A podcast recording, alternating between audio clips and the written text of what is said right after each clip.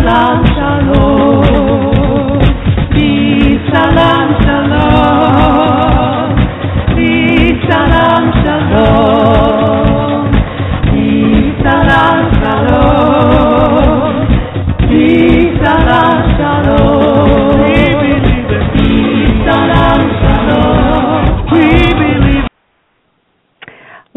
Good evening and welcome, my dear friends, fans, and colleagues, to Voices of the Sacred Feminine Radio, and a happy, happy new year to you. It's 2016, and it's that time of resolutions as we await the return of the light, the time for new beginnings and new realities. It's the time to reinvent ourselves and tap into our fullest potential. It's the time to mix Bridget's water and fire to make steam to fuel our motivation and inspiration. Are you ready for that new normal we've been discussing here? Are you ready to manifest your desires in 2016 and help change the world in the process?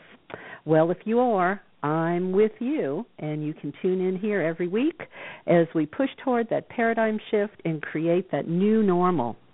But you know, it doesn't just happen, it takes focus. It often takes new information for all these things to happen.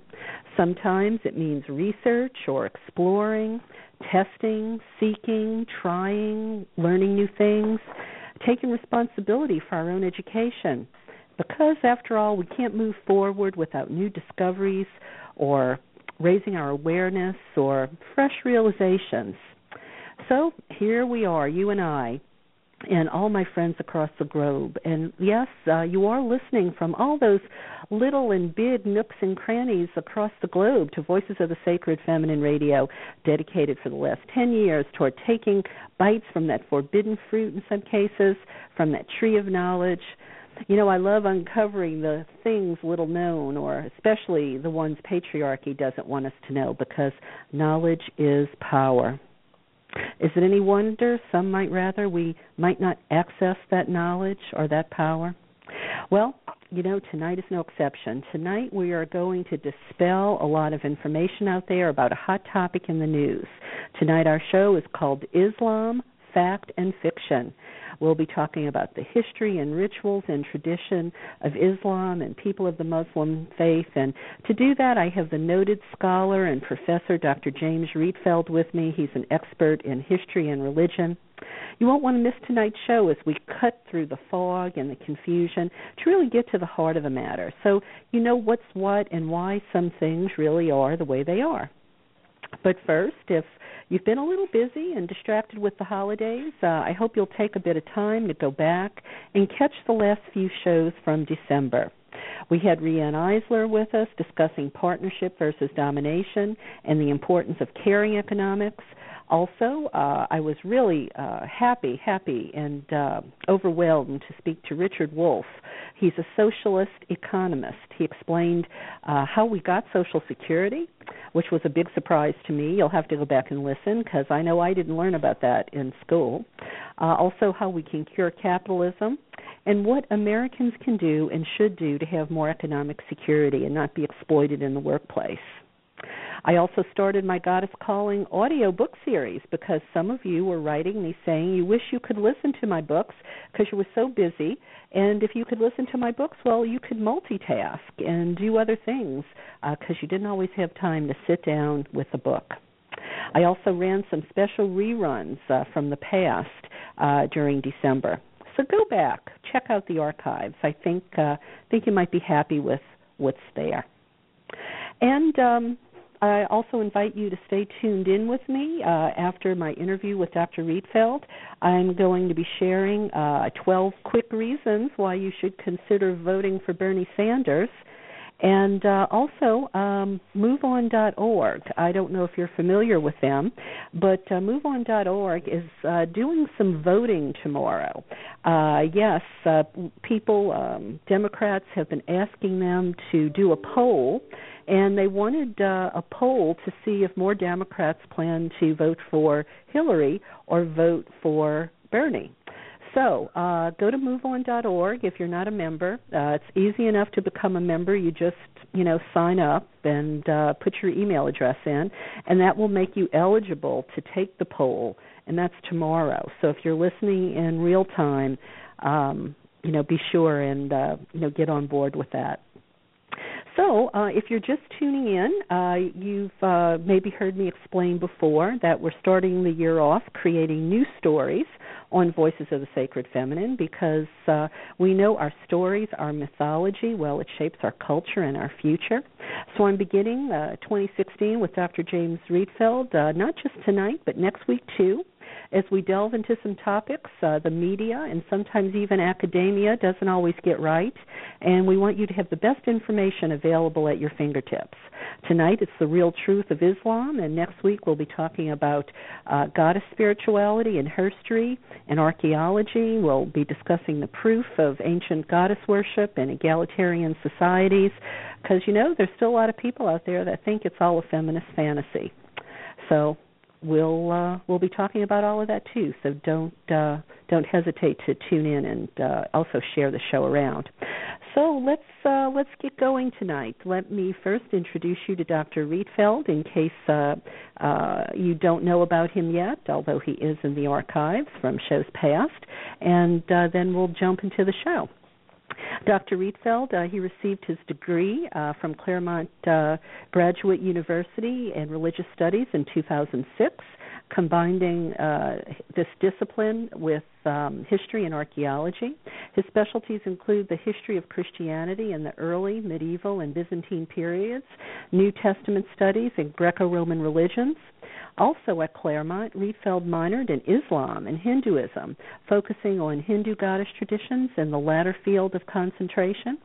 Uh, he received both his, his Bachelor of Arts and his Master's of Arts in History at California State University Fullerton in 91 and 98. He's currently teaching at Cal State Fullerton in both the Comparative Religions and History Department. Every Wednesday night, he can be heard on his own radio show entitled Myth and Legend History, uh, Myth and Legend History and Religion on Passionate Voices Radio. Rietveld is also an author of numerous publications related to history, religion, and archaeology. Many of his articles published in Sacred History magazine, and his latest book is titled London in Flames The Apocalypse of 1666. He has a passion for studies revolving around Asia Minor, especially focused on the city of Ephesus. And his new book that's out is on Artemis of Ephesus. And James, why don't you jump right in and tell us the title of that book? Oh, yeah.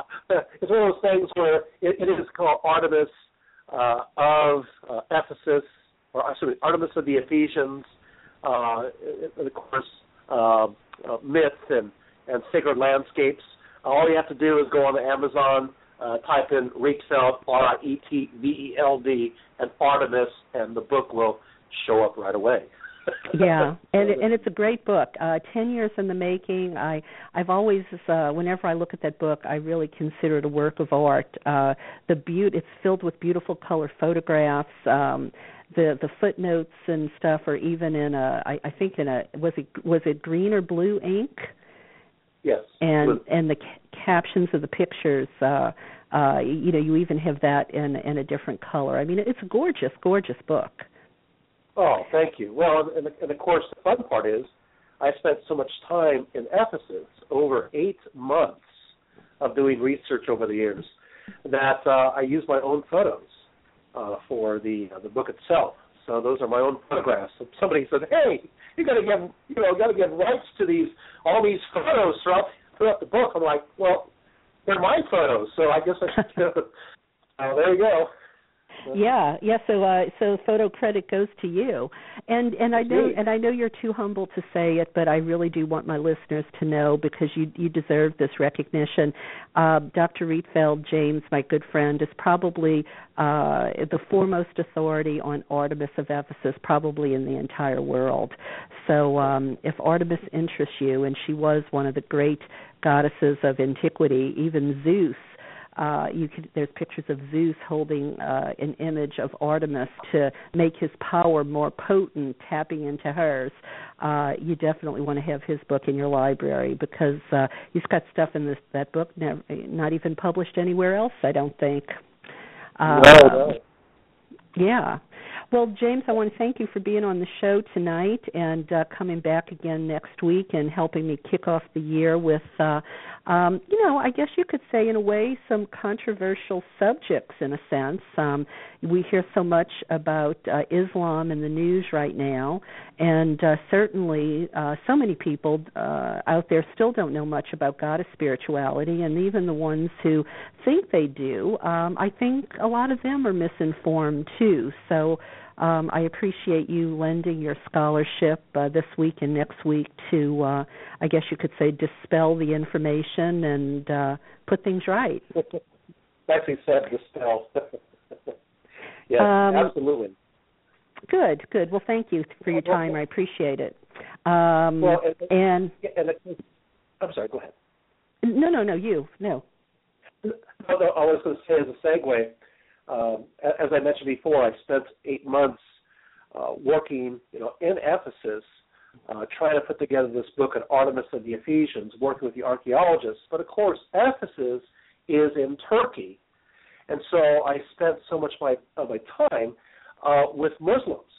So becoming, you know, very much living in the household households of Muslims and and uh, getting to know, uh, having very close friends who are Muslims, and of course, I even have uh, Muslims within my own family. So much of the information I'll be providing tonight is not only from an academic perspective, but from a personal uh, perspective of, in a sense, living within uh, a Muslim country as well as having uh, people within my household uh, who are Muslims by belief and and uh, you know and that is so important because you know we see every day so many people out there get their information you know third and fourth hand. And uh you know and some people have an agenda i think even to um put put out the wrong information you know uh because they they want to be fear mongers you know they have some sort of investment in you know making people afraid and you know and and I think what and then other people you know maybe they really just don't know any better you know they're they're not trying to scare people they're just uh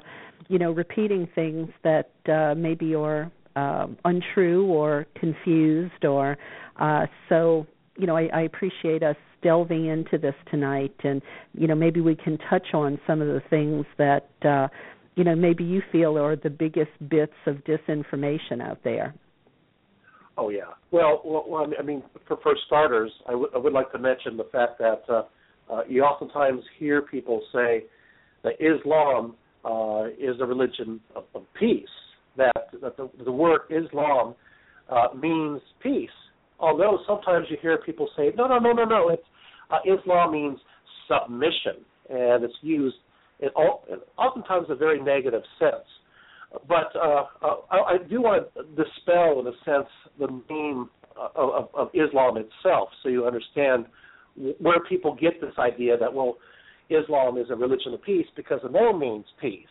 And the best way to do this is to realize, first of all, uh, Islam rose up within Arabia and of course, the language of the Quran, the sacred text of Islam, is Arabic, and Arabic is a Semitic language. What I mean by Semitic language, this language is related not only to Arabic, but also to Hebrew and Syriac and Aramaic uh, and all other kinds of languages like Akkadian, for example.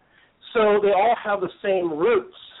So when we, when we for example, in Hebrew, when you when you greet somebody, uh, Karen, what do you say? You say what? You say shalom, uh, right? Shalom, yeah. Shalom, right? And of yeah. course, in Arabic, it's salam. Now think about that, because what happens is that you have the consonantal sounds of uh, that's equivalent to in our language S L M, right? And mm-hmm. we know mm-hmm. these greetings mean peace. So therefore, the word Islam has the same consonantal ideas of SLM. So the root really does relate to the word peace. So when people say Islam means means peace, it really does, but peace in the sense of peace before Allah, peace before God, in a submissive sense, not a negative sense, a positive sense. And people uh, seem not to get that correct. And of course, then of course, the word Muslim is related to that. So some people say it means submitters uh, to God, but really it's peaceful submitters to God, and, and not in a forced way, but in a giving, open way. I hope that hope that makes sense. So next time somebody comes up to you and says, "Well, Islam means peace," if you know anything about language and language roots, it does. So it's really a linguistic thing. Um, hence the opening of the show by Emma's Revolution, the song Peace, Salam, Shalom. Right. You got it. Exactly. So okay. yeah, the same ideas crossing over. Right, right, And right. So it's a so it's a linguistic um interpretation. That's where the connotation comes in. That's where the connotation comes in. It is Okay. a language connection, and of course, it's understood by those people who are out there listening who know Arabic.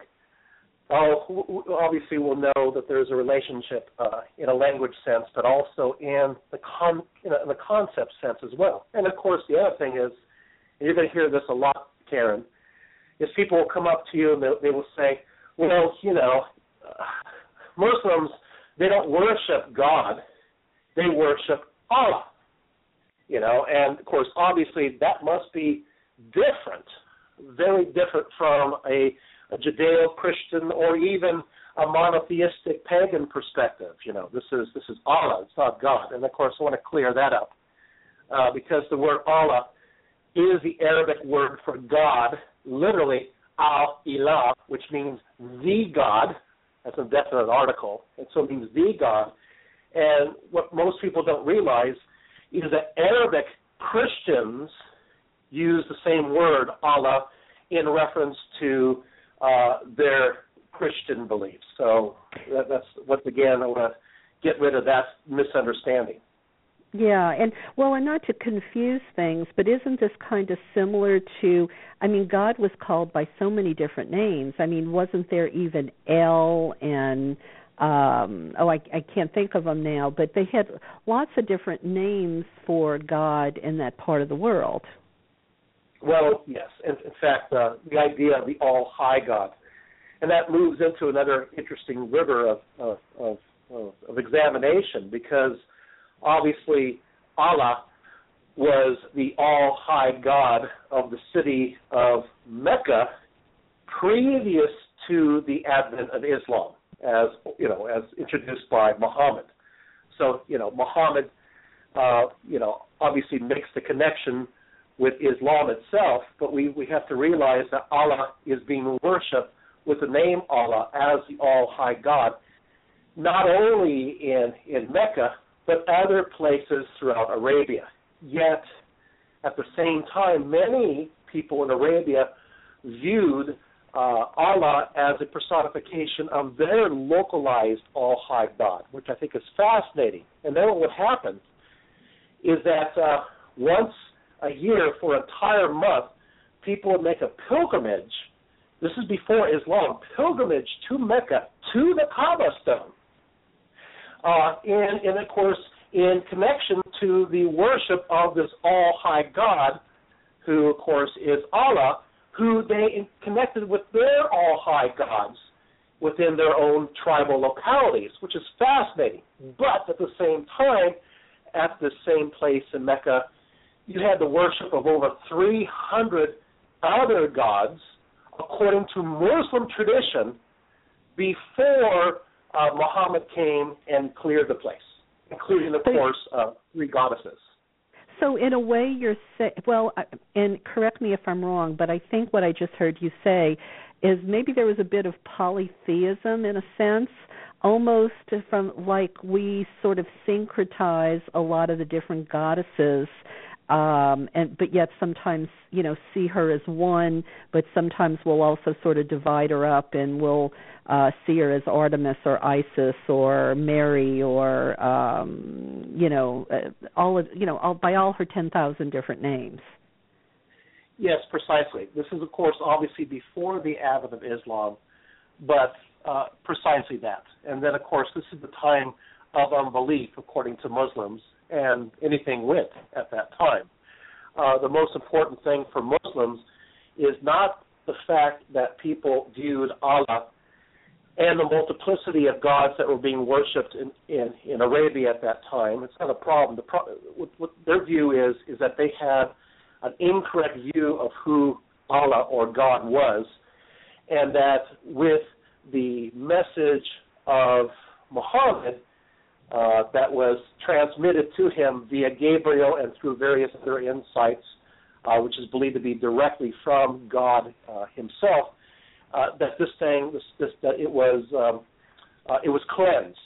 That this misperception, this delusion, was cleansed and purified. So, so you're not going to find Muslim scholars or those educated in Islam that will deny the fact that uh, that that Allah was mixed up with the polytheism of, of before Muhammad, and that he is look, was looked at as a composite or the ultimate God, high God above the others.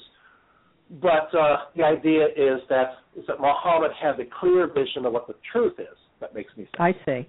Okay, and I want to get into that, but before we do, I I I, I want to um, ask two things. Um, we talked about Mecca, and I feel like I can't move off of Mecca without talking a little bit about the Kaaba stone. And I know when right. you were helping me research my Sacred Places of Goddess book, and uh, you actually helped me discover the fact that that Kaaba stone, which is a meteorite, uh, you actually cited Muslim scholars from antiquity that um, said that that was actually a goddess stone, and it used to glow green. Do you recall that? I'm not recalling that right off offhand right now, but but I but I, I can cite uh, Muslim tradition that the the Kaaba stone, uh, you know, its original uh, construction was made supposedly uh, uh, made by Adam, uh, and that uh, there was a great flood happened. Uh, only a red mound remained. So maybe, maybe that's what you're referring to that uh, was refounded by Abraham, uh, and with his uh, son Ishmael, they rebuilt it. And then, as a result, of course, uh, you have many other stories that circulate around the Kaaba stone. Well, and of course, the Kaaba stone itself, uh, the word people always put people always want to make things more complicated than it is. For instance, the word Kaaba. So what does it mean? You know, and of course, it really just means cube sort of okay. the word means cube, and so it basically it's a large granite structure. I guess some people uh, do take it for granite, and it is.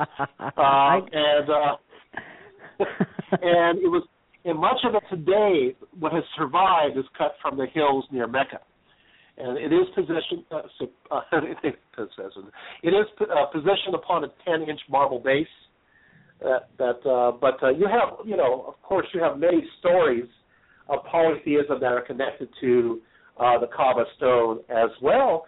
In fact, one fascinating one is that uh, one of Muhammad's, uh, I, I believe it was his, um, his his his grandfather or his father. Uh, no, it was, it was his grandfather uh, there was a story that uh, that they were going to uh, have Muhammad was to be sacrificed uh, to uh, a pagan deity at the Kaaba stone, but at just the, at the last minute, some camels appeared and they were sacrificed in his place. So you have lots of stories of paganism in connection to the the Kaaba stone. And of course, the most you know the most popular, obviously, are are the goddesses, you know, that are connected to that that stone as well. You know that you know all about that, I'm sure. Well, what you're talking about a lot in Al-Uzza and uh, Manat, I think. Right. Right. Um, well, yeah, we'll we'll talk about that a little bit because I don't think most people know about the. I think they called them the helping cranes, the goddesses that used to be in the Quran. Is that what you're referring to? Yes. What what happened is is that you have you have three goddesses that are being worshipped uh, at the Kaaba stone, among so many others.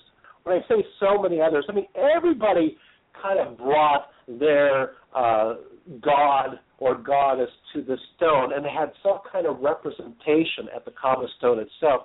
There's one funny story where a Byzantine tourist uh, during the 500s uh, he arrived at the Kaaba stone and he found an image of the Virgin Mary there laying up against the, the stone. So everybody kind of brought their deity there, believing that it's connecting to this all high God of some of some sort. But uh, yeah, Allah had helpers. Be, obviously, this is before the, the, the purification under Muhammad, and that's that's uh, Alat, Manat, and Al Uzza and they are called the daughters of Allah, and they are mentioned in the Quran. Now, um, just a little bit about these goddesses, just if you're interested. Um, Alat, uh, she was a moon goddess of North Arabia, and she was originally introduced from Syria, uh, but she also had connections to the moon god of South Arabia, known by various names uh, including that of get this sin. Interesting. And of course, the feminine version is Sinai.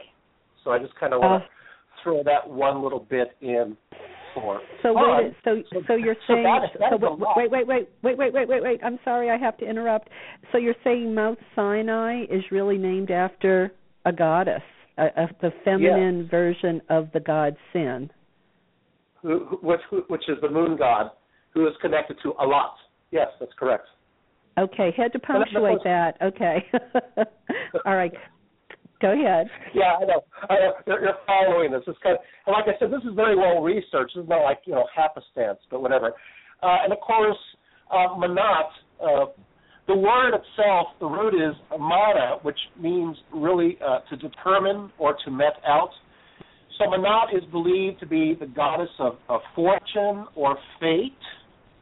And uh, and then of course, uh, finally you have Al-Uzza, and originally also from the realm around Mount Sinai, and uh, she was the goddess of the planet Venus. So so what I find is interesting, although I'm not going to elaborate on this at all. Uh, the what happens oftentimes that we find in, in certain reliefs, uh, we find an image of, of Alat represented by the half moon, and of course we find images of Auza represented with a star, and sometimes they they, they coincide together. So On the flag. crescent shape with a star shape, but interesting little side bar Well, there. So so so many so, that you want to- so many of the Middle Eastern flags have that star and half moon. So just like the Japanese are flying the symbol of Amaterasu, the, the people in the Middle East are flying the symbols of the goddesses. Is that is well, that what I- you're? Well, I'm not saying that. I would ne- never say that. I'm just saying it's interesting when it comes to looking at archaeological sites in an evidential sense. But be, beyond that, you know, sometimes you you know it's, it's hard to make direct connections. But I, I just I just found that very interesting. But when it Yeah. comes to Alat Manat and Auza, uh, you know, they are mentioned in the Quran, and so to be on very strong, fair grounds, I actually have the Quran here, and I'm, I'm flipping it open here, so you can you can I'm going to I'm going to read for for for myself here, Surah 53 from the Quran, 19 to 23.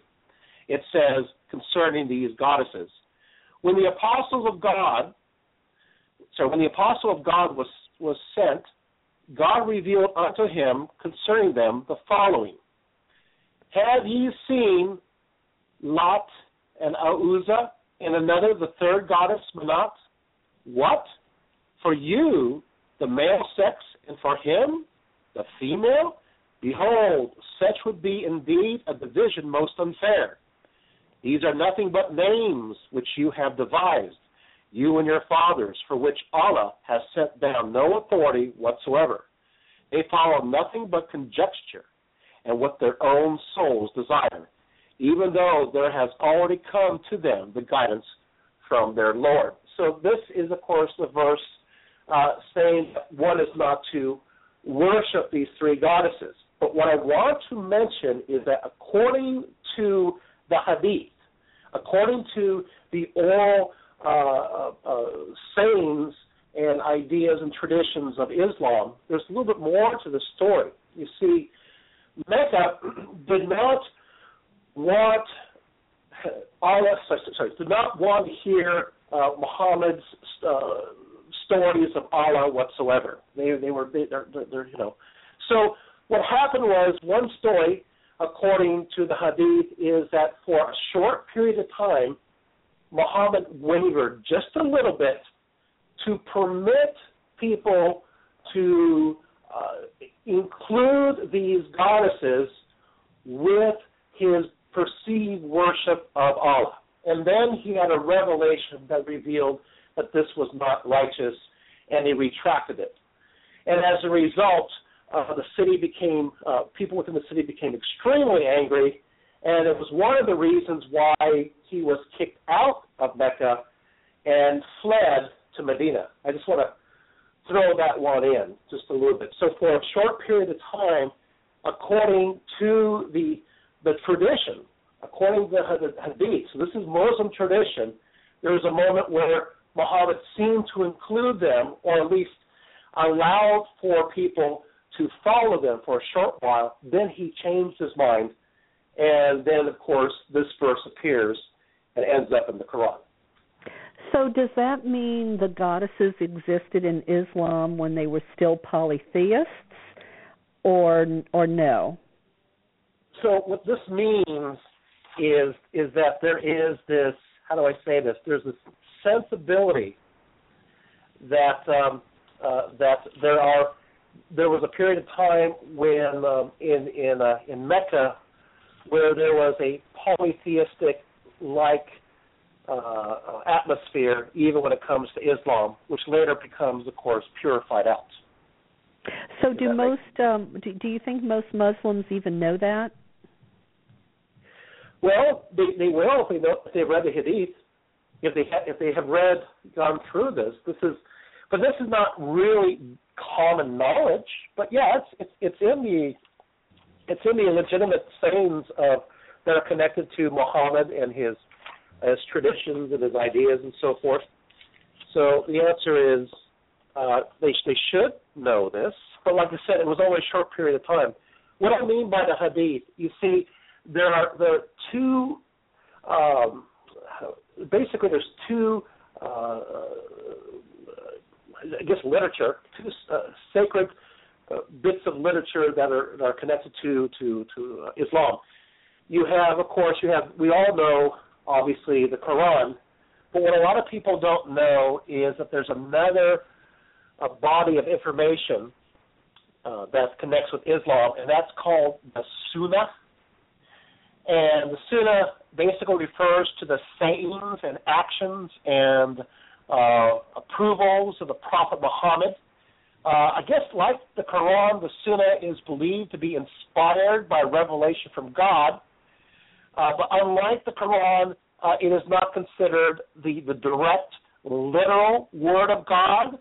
Uh, at the same time, um, the Sunnah has different parts, and you have that which is called the Hadith. The hadith are verbal reports or traditions of Muhammad that are collected in the Sunnah, and, and each hadith has two parts. So first, you have the chain of transmitters, which provide a list of those who reported any particular tradition back to the original eyewitness, and then you have the specific story reported. And so, so in various hadiths, you do have reference to this action by Muhammad but you also have the fact that that he changed uh, his mind, or the best way to say that he had a revelation which revealed that these goddesses are not to be permitted to be worshipped. Okay. But at first, he allowed them to be so. Yes. So, two questions. Um, does does the feminine, uh, sacred feminine, exist as we might recognize it in the Quran or Islam? And who made Muhammad the go-to guy that everybody decided they were going to listen to? Oh wow! Um, I, I think well, that's maybe I should Or answer it- the is- first question and Okay. then, then work our way into the other question, if that if that makes any sense. Um, uh, uh, first of all, I, I do have to say that uh, when, when Muhammad first was believed to have his his his uh, uh, revelation uh, from from God, uh, nobody believed him.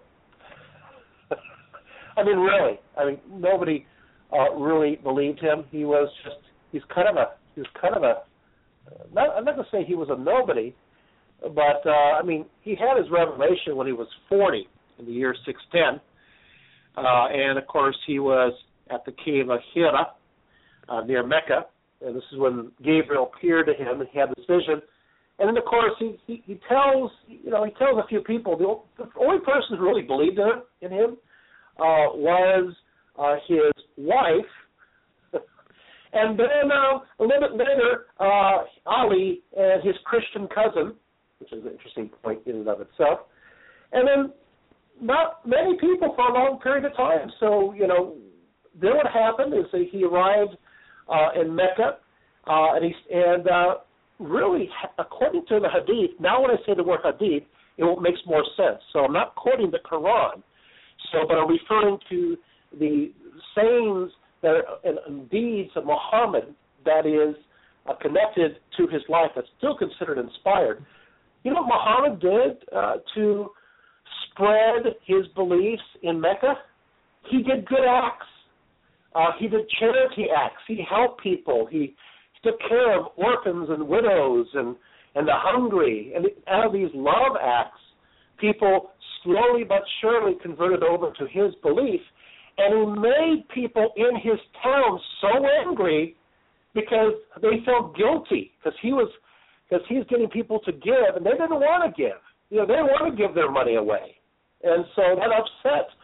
So so eventually, when Muhammad also uh, seemed to uh, not allow the compromise, for example, the three goddess compromise to go through, uh, he became a pariah and he was kicked out. Uh, and he fled uh, to Medina. And of course, he was invited to Medina to take care of the problems there because there was fights and disputes uh, between the three Arab tribes of Medina with other groups. And um, so he went there and he tried to settle matters with his idea. And his belief was that uh, everybody should be one. Uh, th- there should be no more tribal warfare and disputes amongst themselves, but that everybody should be under uh, one ummah, which is, of course, the Islamic community. It's also known as Dar al Islam, or the abode of peace or submission. And uh, the, fact, the fact of the matter is, there is so much bloodshed going on between various tribes and tribal alliances, and you know, and, and loyalties going back and forth. It was pretty bad. So he believed that Islam was a way to bring people together and in peace. So you see, really, it is the idea of the abode of peace as opposed to the abode of war, where you have these tribal groups uh, going on and on. Is one of those things where they had, uh, when it came to blood feuds, if you killed somebody's brother, they'll have to kill your brother back, and so forth and so on for generation after generation. He saw this and he wanted this to stop. But he also realized that there were certain ways that he can centralize the, the his authority, and of course that obviously was Mecca. Remember I told you that Mecca was where the Kaaba stone was, where where everybody uh, would make pilgrimages there because they saw Allah as the All High God. Remember I told Right, you that? right, right.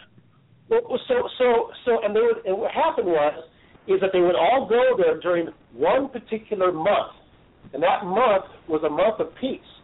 But also during that month, this is throughout uh, northern Arabia. Also during that month, it was a period of time where everybody did markets. It was it was a big market town, so everybody bought their their trades, goods, and services. And so it was a time of peace. Uh, it was a, it, when it came to warfare, it was haram, which is forbidden. All warfare was forbidden. And he thought, to him, I'm sure, from a secular perspective, I'm, I'm bringing this up, it's a great idea to centralize the Arab people on Medina, sorry, sorry, sorry, sorry, sorry on Mecca, and, and and create this idea of a pilgrimage to Mecca that's centralized with an all-high God by the name of Allah and having the idea that there's no more tribes, that we are all one people that are peacefully submitted before the All High God, and that all bloodshed amongst them should cease. You, you know, I'm not just saying this because uh, it sounds good, but I'm saying this for a reason that's really relevant to 2015. You hear stories about Muslims fighting Muslims this is forbidden in Islam because it's supposed to be the abode of peaceful submission under the Ummah.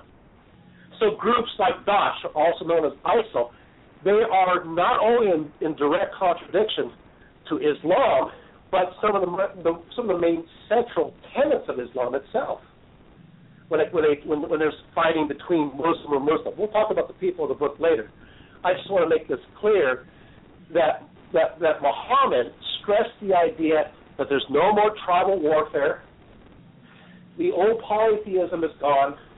We're all centered upon one all high God, that is Allah. There is no other, and that that uh, we are all one community. The Ummah is a time is a is a place of peaceful submission and no bloodshed amongst ourselves.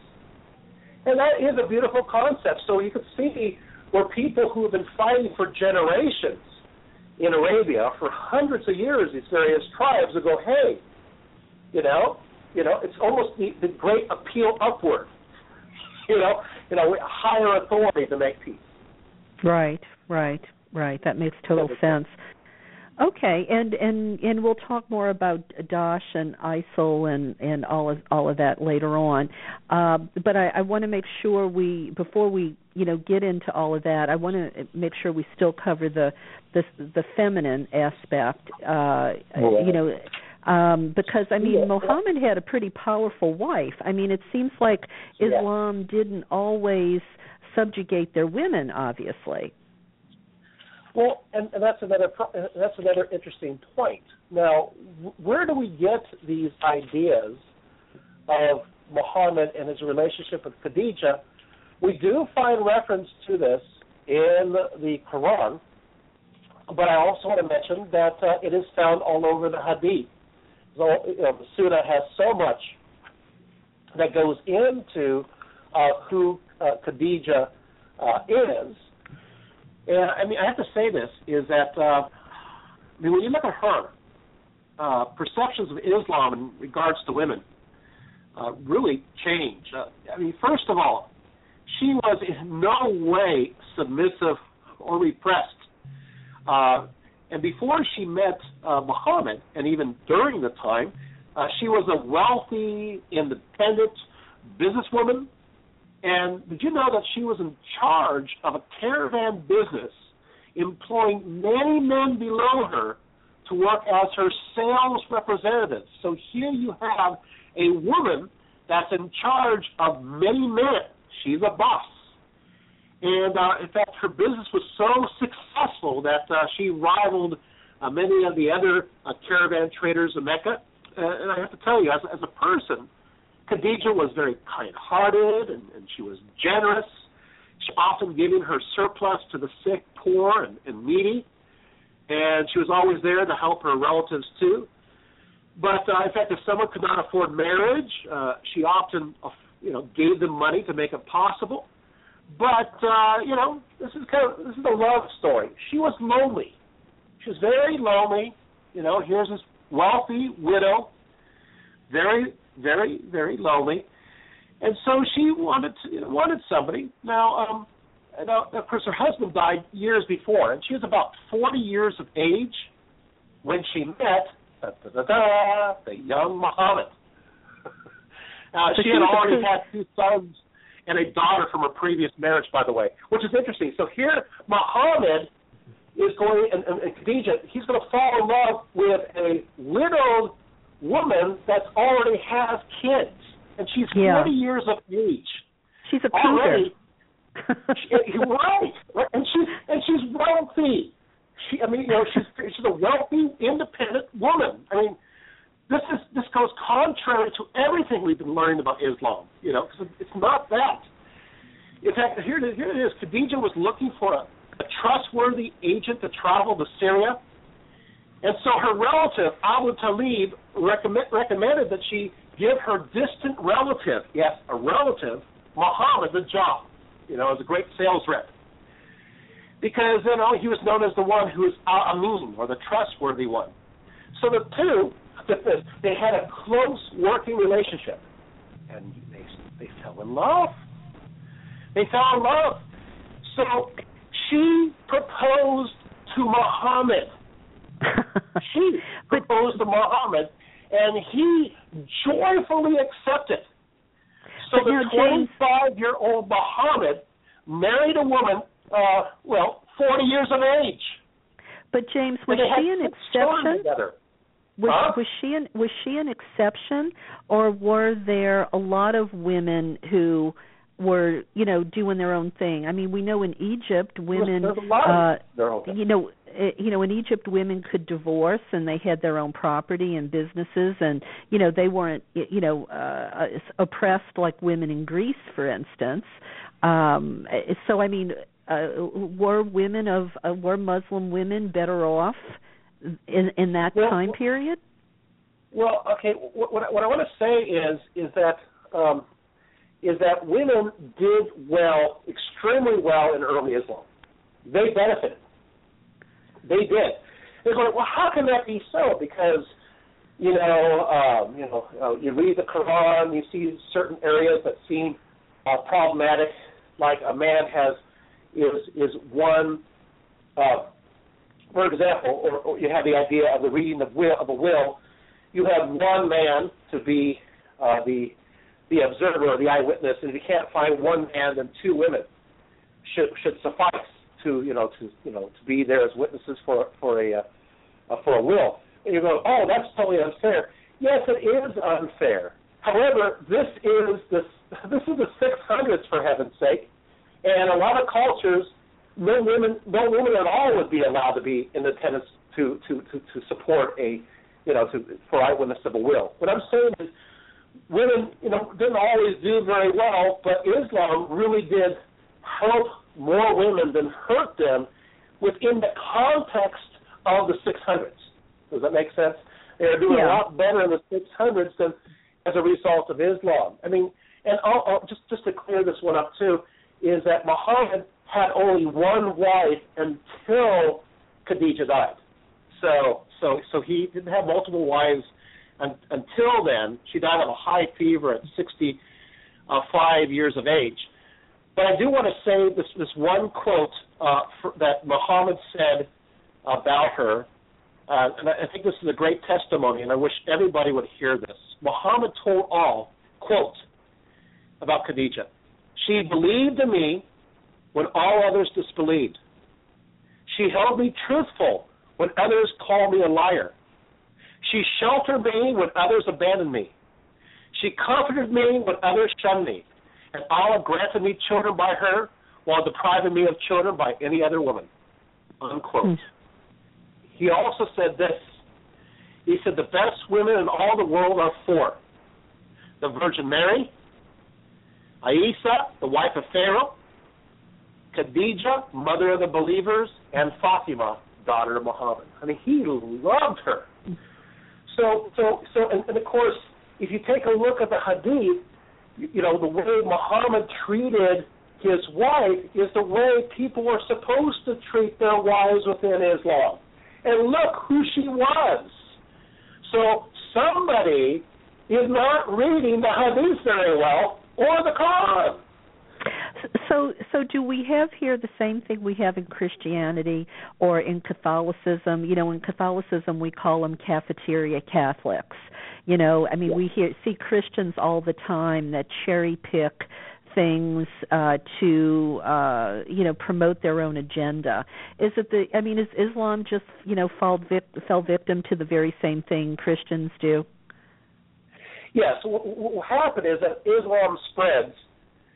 The culture, the various cultures that it comes upon, starts to accommodate uh, the beliefs that they that they agree with that fits with their localized culture, and weed out uh, the beliefs or ideas that do not. And that's exactly you know what happens. So you have you have this weed now. So yeah, this cherry picking but also uh, intentional, intentionally leaving, you know, intentionally leaving out certain sections. You know, they're not going to be. right You know, because i mean you know we always culture. Yeah. I mean, we always say if Jesus came back, you know, he wouldn't be happy with what how Christianity looks today. Would uh Right. could we say the same thing about Muhammad? Yeah, yeah, he'd be he'd be he'd be extremely upset. yeah. You know, you know, Um, you know, he he would he would. I mean, here here's a person who is such a kind-hearted person who believes in giving to other people, and you know, I mean, yeah, he, you know, I mean, he, it goes it goes very much against the personality that appears uh, in the oral sayings and traditions of Muhammad. It goes very much against uh, who he is if you read it all. But of course, you have to read the Quran and the Sunnah within context because you can make something say anything you want if it's taken out of context. Right, right, right. Well, um, uh, a couple things I wanted to ask you. I know we had some th- things that we were gonna we wanted to go over, but I, I wanted to ask a few things, and if, if it's not going to lead us too far astray, um, uh, if, if there may be sort of quick answers. Um, you know this this whole idea of I, I, I know it's always confused me this conflict between um, you know Judaism and uh, Islam. You know, I, I- I'm I'm always under the I'm under the impression that they basically have the same father, Abraham, right? Uh, they're Right. they're basic, you know, his sons or the forefathers of Islam and Judaism, uh, and and they're they they uh, what maybe have different mothers but the same father, but yet you know the Jews and the you know and and uh, uh, you know the the other folks they uh, you know we have this constant uh, war between them, but in the beginning they were brothers. So how how do brothers become you know these mortal enemies? Uh, you know, it- can you is that a quick explanation? Um, well, I mean, uh, for, for, I have to say this. it's not a quick answer. We're going to try to answer in a very brief way.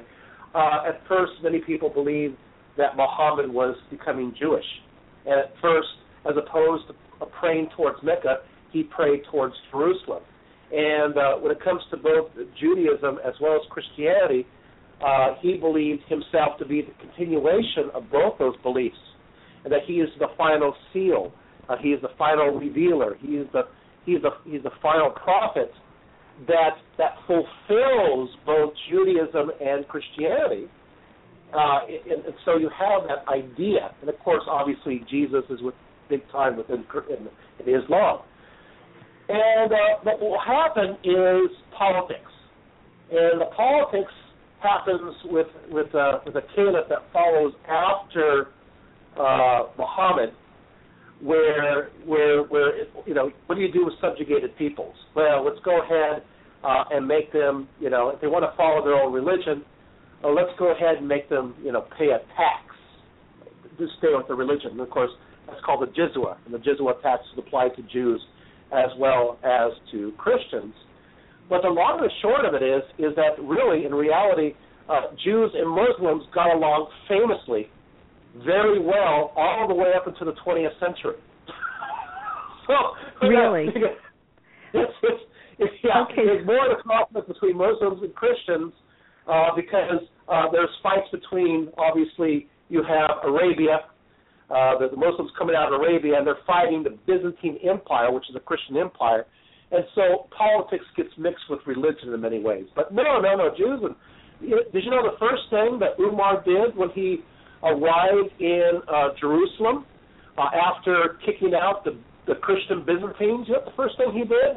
He, he called out to the Jews of Galilee living in Tiberias and Sepphoris and says, "Come back, come back, and come back to Jerusalem because they're they're kicked out. Christians didn't allow Jews to settle in Jerusalem." He called them back, so the, the resettlement of the Jews uh, came about in the 600s. But guess what? They get kicked out again with the First Crusade when the Christians come. So, and, and they die alongside the Muslims during the, the sack of Jerusalem under the Crusade. So, you know, and then of course there's the story of Muslims and Jews in Spain.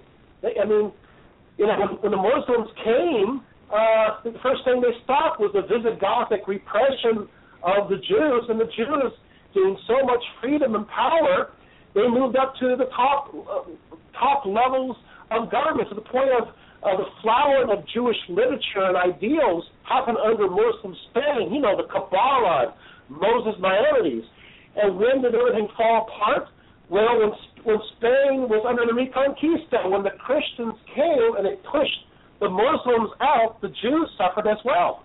And they got expelled in 1492. And guess what happens in 1492? Who saves the day? The Ottoman Muslims come, send them, the, the, the, you know, takes them back to the Ottoman Empire and says, okay, we'll save you because nobody wants you. So, so, so, so this idea, I, I so this idea, I think that most of us are under the impression that Jews and Muslims have been fighting forever is just not true. Uh, there's been more more agitation, more agitation from the Christians, but yes. you know maybe because we're more. Um, uh, you know, we, we have more. Uh, you know, we we have. Uh, you know, we, we've just heard the Christian propaganda. Right. We, we've heard the Christian propaganda, and uh, no, I mean the long and the short of it is, is that Arabs, you know, you know, didn't. Well, I mean, you, you have this, this, yeah, you have Jews and Muslims getting along uh, uh, very well throughout history. Are there exceptions? Yes, there are always exceptions to every rule. But for the most part, and I'll just throw out uh, like 85% of the time, Jews and Muslims got along and in many cases it was the Jews that were scared out of their wits when the Christians came because they they feared uh, persecution. I do have to say though, as an added little bit, is that Christians that are considered non-orthodox uh, like the Muslims better too. so because they're uh, when uh, when Islam spread throughout the 600s, uh, in many cases, right before this, the Byzantine Empire was persecuting those people who didn't believe in the same Orthodox Christianity that they, they did. We're talking bloodshed and everything else. So the Muslims came, many of these areas, uh, uh, they're known as Monophysite Christians, many of these, these, these places where the Muslims came, uh, the Christians opened up their gates to let the Muslims in because they're being they're they're being persecuted constantly by the Byzantine Christian emperors. So they, I know it's a strange irony of history, you know. But yeah. Yeah.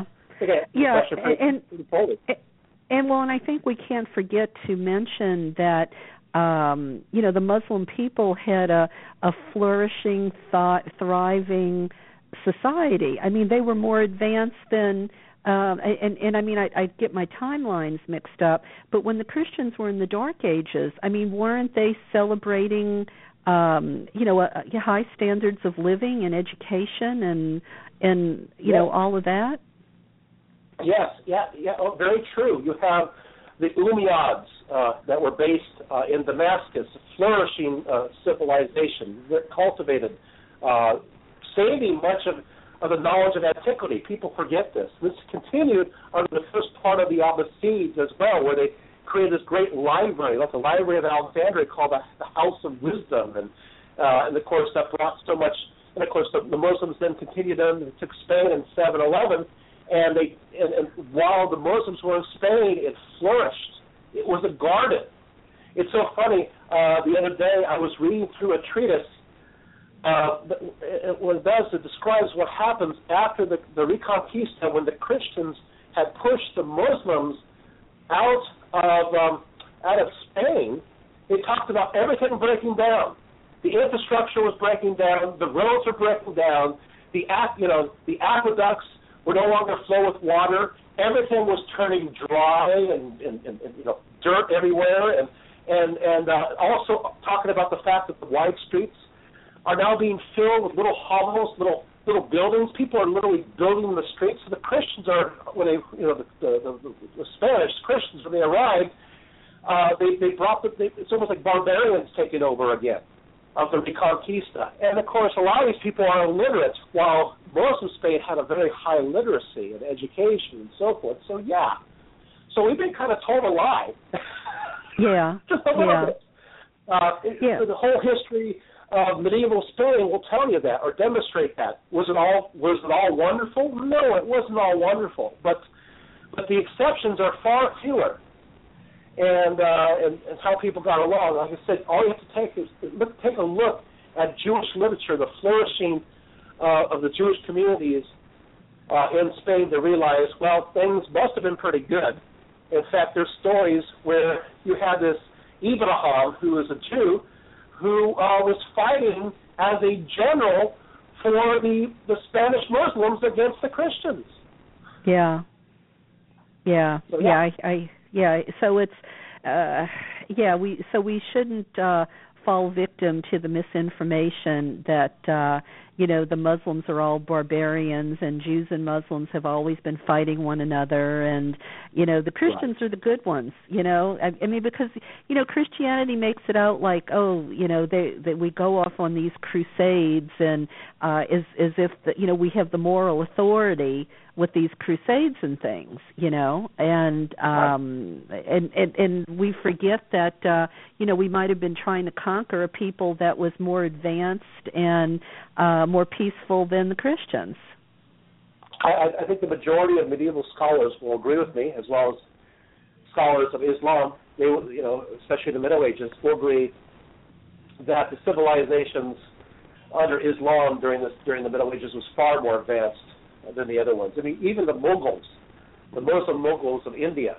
right? You know, in the 15, you know, 1600s, they were very advanced as well. So they were the light, while while, while people are are throwing garbage on people's heads in the streets of London. Uh, you know, uh, you had people at you know you had wide streets and and advanced you know plumbing and and uh, in, in places like you know uh, Granada and other you know I mean yeah. So the answer is it's kind of sad Yeah. to say, but uh, uh, it was a lesser advanced civilization that took over a more advanced civilization. We Yeah. also have to be fair. We have to realize history is about various ebbs and flows and cycles. And so, uh, you know, and, and of course, that oftentimes coincides uh, with people's, you know, how people understand or perceive their beliefs as well. So we have to be very careful about that too. right So right you're going to have a period of time where where Muslims uh, are, are are more uh, more liberal. I hate to use the word liberal. Uh, more spirit of the law than letter of the law. You know, during a time where more Christians are more letter of the law than spirit of the law. And then you have periods of time when people switch. One thing I do notice is that whenever you have, uh, you, whenever you have uh, a group of of any of people of any belief. I'll give an example. Uh, in Spain, in in Spain, when it came to Jews, sorry, when it came to Christians and Muslims, they still kind of got along. So much was based upon politics uh, as opposed to religion. But as soon as you get zealots like the Almoravids, when they arrive and they start massacring everybody, uh, you know, and they, they call themselves Muslims, it's at that point where the Christians will use these massacres as a point of rhetoric to work against the Muslims for the Reconquista. So, in a sense, it's the fundamentalist radicals that hurt everyone because because people will use it. On one hand, it'll it'll make those people of the same religion, you know, constantly defend themselves, and on the other hand, it will give those uh, people who are looking for some political advantage the rhetoric necessary, uh, the enemy necessary, the scapegoat necessary to to work some political aim. Well, we see that happening right now. I mean, that's happening Exactly. right now. Um, Right. So, um, all right. So, all right. If um, Muhammad wanted the Muslims to be a peaceful people, and they valued peace, um, when did the uh, when did the split happen? Because you have what is it, the Sunnis and the Shias? Yeah, well, that's that's a whole other. That's a yeah, that's, that's a a whole Is, is that a, uh, is, is that a quick answer, or is it too involved? Well, I mean, no, I mean, it, it, it's a it's a it's a good question. Uh, the point of the matter is that you have um, uh, how do I put this? You have, you have fights between uh, um, the, the people who are connected to Ali and uh, um, how do I put this? Okay, I'll, I'll, I'll, I'll try to put it briefly. I'm trying to figure out some way to talk about this in a fast uh, amount as possible. Uh, basically, what happened is that after Muhammad's death, uh, Abu Bakr, uh, who was his father-in-law, was chosen to succeed him, uh, and uh, instead of uh, a certain Ali. And Shiites claim, though, that Muhammad designated Ali as his rightful successor before he died. And so a faction arose around him called the Shia, which means party. and uh, uh, Ali, though, eventually did become caliph. Uh, when was I think I think it was 656. But but uh, but uh, because uh, you know he agreed to arbitration uh, with the Umayyad by the name of Muawiyah. Uh, but uh, he did, but then he was murdered. Uh, by, by, by when he was murdered, uh, obviously there's they, they, they thought that those people uh, who are connected to the line of Abu Bakr uh, were the ones who murdered him, uh, and it goes from there. I can even go a little bit further on this one. I'll, I'll just say this: is that Ali is from the family of Muhammad, but Abu Bakr, as leader of the Muslims, was was of the family only by marriage or proxy. So it's almost a division between the idea that uh, do you go with the family of Muhammad in leadership, or do you go with the idea of a designated leader in in succession that's appointed that doesn't have to come from exactly the same bloodline. Much like the idea within Christianity, where there's a division between those people who believe that leadership of Christianity should go through the family of Jesus, i.e., James the Righteous, or it should be designated by a you know by appointment, i.e., the Apostle Peter in Rome. See that? So it's Yeah. almost the same kind of idea of the division. So between Jewish Christianity and Pauline Christianity, there's that same sensibility between a fight between the family uh, of Muhammad versus those people who who are believed to be leadership by appointment. Does that make sense? So, yeah, yeah. So basically, we have a we have Sunnis and Shias because there was political rivalry after Muhammad dies. Who was going to lead Islam? Um, The family the- or yeah, the family or by appointment. Yes. Family or appointment. So so now today though, uh, today though, I'm sorry. say it again. I I think I spoke over you. Well, well, the other thing is is that Shiites pray three times a day because that's what the what the, the, the Quran seems to indicate. But the, the Sunni pray five times a day because the Hadith seems to show that. So there's there's a difference when it comes to prayer. Uh, there's also a difference. Uh, the Shiites uh, very much have. Uh, I don't like to use the word saints, but they they do have uh, saint-like individuals that are revered uh, amongst the Shiites. There's, there's quite a few divisions, but uh, well, a lot of it has to do with just this fracture, and you know, you know, also ethnicity gets involved in politics. Yeah. but So- originally so though, if- it was a fight between family and appointments. So in general, okay, in general, I mean, well, we know there's no absolutes. Um, if uh, when you compare, like, say, Iran or Saudi Arabia, um, who is who? Who's the Shiites? Who's the Sunnis? And is one more conservative than the other, or do they both have their conservative, moderate, and liberal factions? They all have they, all, they each have their conservative, moderate, and liberal factions, uh, and it's it's, it's kind of like um, you know Protestants and Catholics and Orthodox. Uh, you're going to have the same thing. So sometimes we almost have to uh, judge people as individuals when it comes to their beliefs, as opposed to a generality. And that's I know it's rather unfortunate. It's hard to do that with everybody, but uh, uh, yeah, you're, you're going to you're going to have you know, of course obviously you have moderate Shiites uh, as well. Quite a few of them too. I have I have a friend who's one. So um, yeah, answer that question. Uh, but let's also I, I do want to uh, make sure that uh, we realize that uh, uh, that you know Islam does have uh, fundamentals of beliefs. So you know there, there's and of course the interesting thing is if, if, if Muslims did all their fundamentals, uh, maybe the world would be a better place. Um, uh, I, I mentioned I want to mention briefly. You've heard of the five pillars of Islam. I just want to bring up a few of them quickly because there's a reason why. Uh, you have the declaration of faith as one pillar. That's number one. You have daily prayer uh, is another one. Uh, you but uh, and you have of course the, the, the feast of Ramadan. Uh, that's another one itself. And you have the pilgrimage to Mecca. But we, but what I want to talk about is you have the zakat.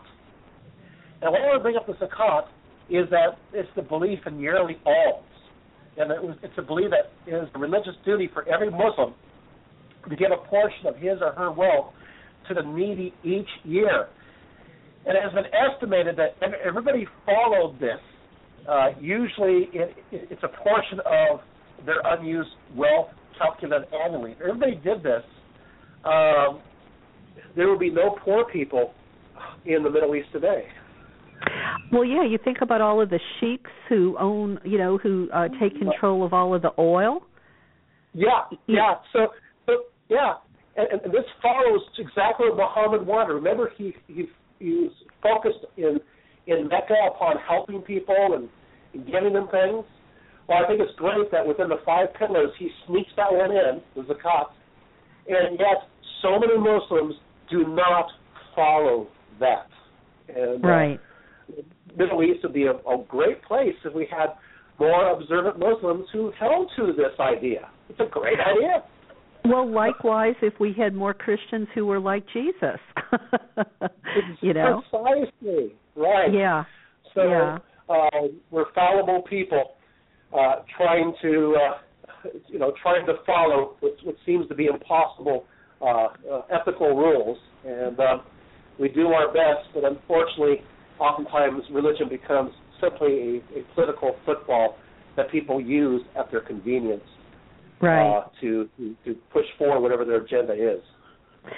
So before Islam, what were places like Arabia like? Were they just um you know, were they a wilderness or, you know, did did uh, Islam sort of tame Arabia and make it a better place or the opposite?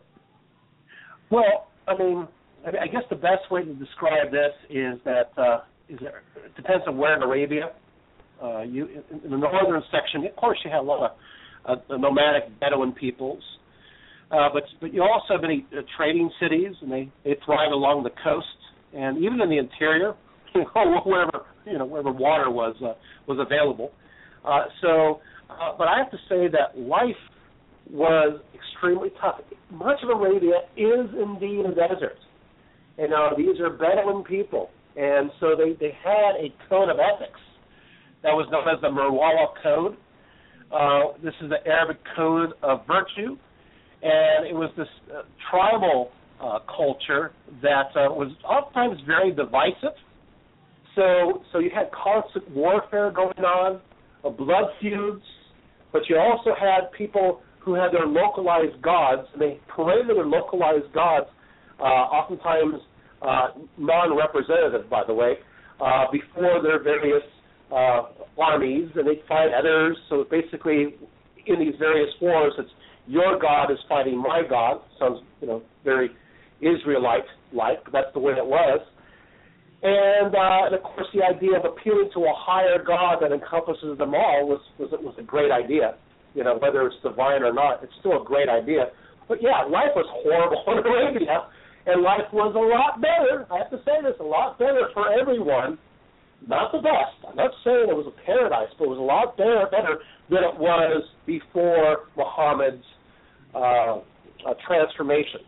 So I mean, this ended the blood feuds and the constant tribal warfare uh, that uh, that he experienced. I mean, uh, during the early part of his life, uh, he he was actually uh, asked uh, to. Uh, they would send their young out to live in the desert with the Bedouin to, to make them stronger.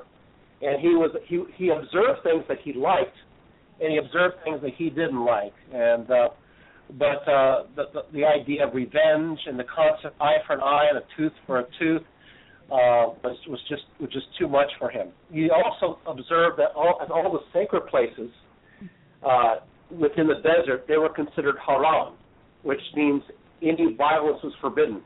And usually, usually, uh, these uh, places that were connected to haram were springs, you know, which is you know like an oasis so that was great. That means that if you go to an oasis, it was considered haram, forbidden to do any violence.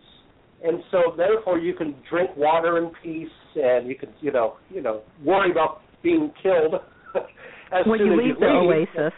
but, but once you're there, it's haram, and they usually have like a local image of the god there, uh, watching, and uh, to make sure. And at places like this, people made pacts and truces and and uh, you know it was, it was and so he thought, hey, let's do this in Mecca. So yeah. they got the ultimate place. So I mean, it really makes logical sense. Like I said, when if you're secular, uh, you know, from a secular pers- perspective, it's a it's genius. It really is a mark of genius. Right. From a right. obviously religious perspective, of course, it's, it's revealed. But yeah, smart idea. Um, so, um, so you know, the right wing is, you know, here in the United States is famous for, you know, um, doing this fear mongering with Muslims and you know the Sharia law thing. You know, they got people thinking that you know we have to worry about Sharia law. Will you explain why that is such a bogus, um, you know, horrible thing to be, um, you know, getting people all worked up about? Well, I mean, I mean, do, do we get worked up when we go to the supermarket and we see kosher food? No. No. Well, should we get worked up if we see halal food? No. No, but You I know? think they're they're talking about the you know how you know uh how I I don't know maybe maybe it's the female genital mutilation maybe it's the Oh, uh you know a yeah. woman a woman can be stoned to death if she's raped you know these those sort of extreme things that we hear Right, right. So yeah, yeah. Of course, here's when it comes to genital mutilation, uh, it's not in the Quran. It's not in Hadith. It's it's not anywhere. So that's a that's that's an example of localized cultural ideas being incorporated into what is perceived as Islam, what is not there. In fact, I'm going to go a little bit further. In Africa today, there, there's more female genital mutilation going on in countries that are perceived as Christian countries in Africa than in those countries perceived as Muslims. So it's a cultural, tribal thing and not an Islam thing. When it comes to throwing rocks, what Hadith talks about that one, you know? Once again, you have localized beliefs and perspectives and culture that is that that that since this culture or this heritage or this group of people always did that, and since they believe in this religion, therefore this religion condones this behavior. But that's it's a fallacy of logic. So Well, well, well, I mean, and also too, I mean, just from a practical perspective, I mean, if you if there's a Muslim community in the United States, um that doesn't you know it it well the, you know this you know this frenzy that the that the right wing sort of whips up you know sort of makes i think the uninformed imagine that you know these horrible things are going on in their community that you know women are maybe potentially at threat of being stoned to death. But i mean we have laws that would prevent stuff like that from happening right? I mean if a mm-hmm. muslim community couldn't take a woman out and stone her because everybody who threw the stones would be arrested and go to go to jail. I mean am i oversimplifying this or or what? Well well first of all you know a Muslim community identified as Muslim, if, if, once we're, we're back to the, the fallacy, they are ethnically this particular group that believes this, and they will use their belief uh, or Islam uh, to condone support these ideas. But if you're taking a look at the actual text itself and the and the and the and the behaviors of Muhammad, uh, these be, this is not condoned. It's not supported. So it is. I mean, I don't know how to say this. It's ridiculous. But that's well. So so first of all, it's it's not even. It, so first of all, they're they're con, they're uh, misconstruing the teachings of Islam to begin with. Right. Um, and, right. And, and, and I'm not going to say I'm not going to say Islam is perfect. Absolutely not. No, Islam is, as you know, from a, from a scholastic perspective, uh, it has problematic aspects as much as any other religion uh, you can read into it. And, and but but yeah, ultimately we have to you know being like I said, uh, having spent so much time uh, with Muslims, which I think helps, having people connected uh, to Islam within my very family. Um, I can tell you, you know, yeah, we we celebrated Thanksgiving together. We celebrated Christmas together. We talked about Jesus together, and, and you know, you know, all these different ideas. It's like, what? Yes. So I think that um, you know, I, I you know, so funny. People, I have some people say, "Well, Muslims don't celebrate Christmas." I'm like, "What? The way did I just do? Who was I just with?" You know, what I'm saying is, no, this is ridiculous. So, well, well, we'll um, talk a little bit about. I mean, I've always heard. I mean, I haven't read the Quran, but I've I've always read that there's more about Mary in the Quran than there is in the Bible. So I, I mean, I think the Muslims tend to do do do good by Jesus and Mary, don't they? Uh, yeah, well, well, yeah. Jesus and Mary are are big time. Uh, I mean, throughout the Quran, you have entire hadiths that are dedicated to to Mary I mean, you heard me quote uh, the Virgin Mary. We call no, called the Virgin Mary as being deemed as one of the four top women of Islam. So, uh, I mean, like I said, there's there's so much that that, that we don't, you know, that's that's not known uh, in many ways. But I do have to say, yeah, an example here. Uh, when it comes to Mary, let's see here. Oh, you're going to love this one. I want to read this. This is great. Uh, you know, when it comes to Jesus, I'll bring him Mary because this is so great. Uh, Jesus, according to Islam, is a prophet and messenger of God. And, uh, of course, uh, Islam teaches that uh, Jesus called to the oneness of God. Uh, like Adam, Jesus is a special creation of God, but according to the Quran, unlike Adam, Jesus has no sin. So according to Islam, Jesus is sinless.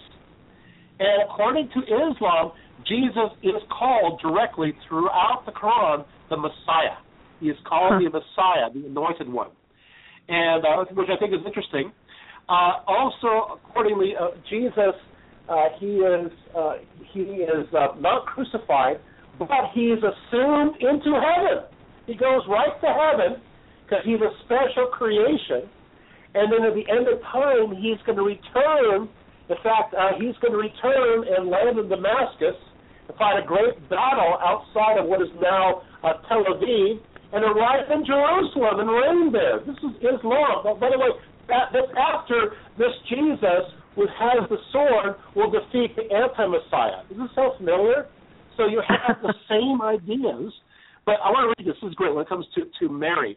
Uh, this is from uh, this is from the Hadith um, uh, 21, 90 to 1. It, it, it says this actually, yeah.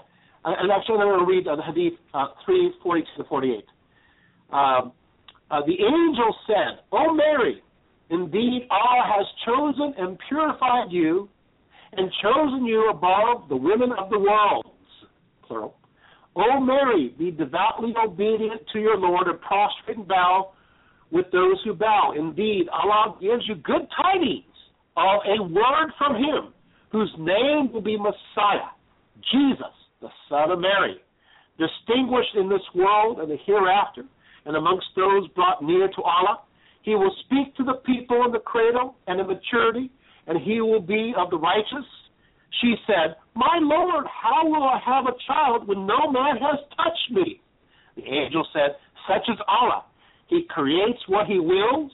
When he decrees a matter, he only says, Be, and it is. And he will teach him writing and wisdom and the Torah and the gospel. What I find is real interesting is that in uh, in Surah uh, 21, 90 to 1, it says, And she, Mary, who guarded well her chastity, and thus we, Allah, breathed into her of our spirit.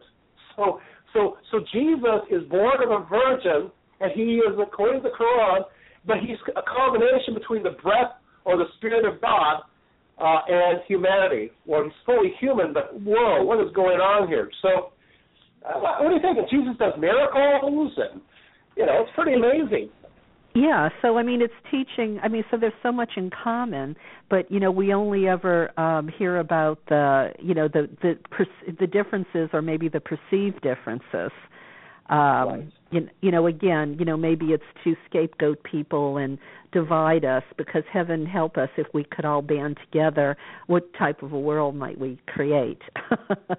well, um, well, well, well, yeah, and of course, you know, the Quran uh, you know, you know, obviously declares special protection for Jews and Christians, of course. So, according to the Surah 57:27 and other places, where it says, "Then we sent following your footsteps our messengers and and followed with Jesus, son of Mary, and gave him the gospel." Uh, and we placed in the heart of those who follow him compassion and mercy and monasticism and so forth. You have that. You have a few other verses here too. Um, um, but uh, uh, in fact, you have verses. Let me find here. Oh yeah, there's quite a, quite a few. You actually have. I'm flipping through my Quran like you cannot believe. I didn't think this thing is going to get get really this much work out, but uh, I think my binding's going to break. Uh, let's see. Okay. Oh, let's see here. Oh, you're going to love this one. Uh, uh, Muslims are to fight against oppression and even defend Christians and Jews. Here it is. Uh, this is from Surah 22, 39 to 40. To those against whom war is made, permission is, is given to fight against because they are wronged, and verily God is most powerful for their aid. They are those who have expelled from their homes in defiance of right for no other cause except that they say, Our Lord is God. If God did not check one set of people by means of another, there would surely have been pulled down monasteries, churches, synagogues, and mosques in which the name of God is commemorated in abundant measure. Unquote from the Quran. Hmm. There you go. So, Oh, so that. if Takes care of that so. So you know, so maybe there's no answer other than politics. But if the Quran Well, is I- really saying all of that, then how do we justify all of the Arabs in the Middle East who are Muslim, you know, being so uh, against uh, Israel? Right. Well, this, this is what I'm saying. This is a modern political situation.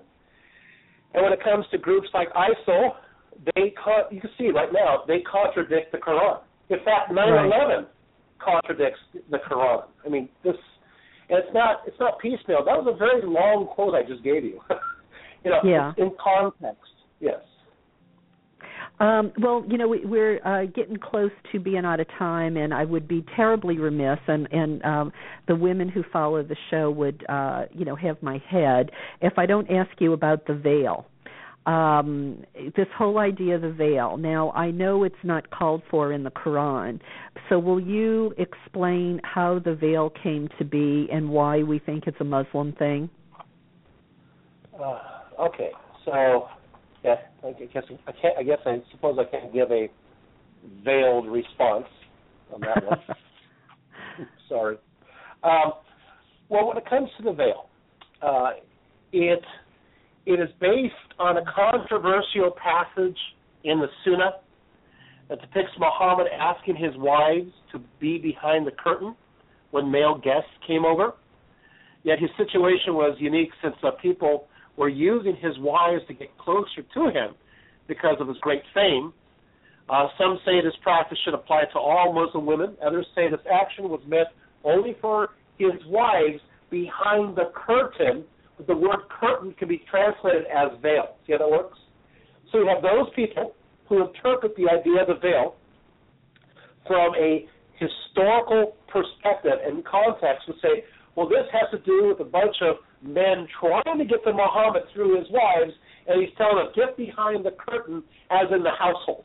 You know, the household curtain. Because, you know, right, instead right. of doors, in many cases, they had curtains.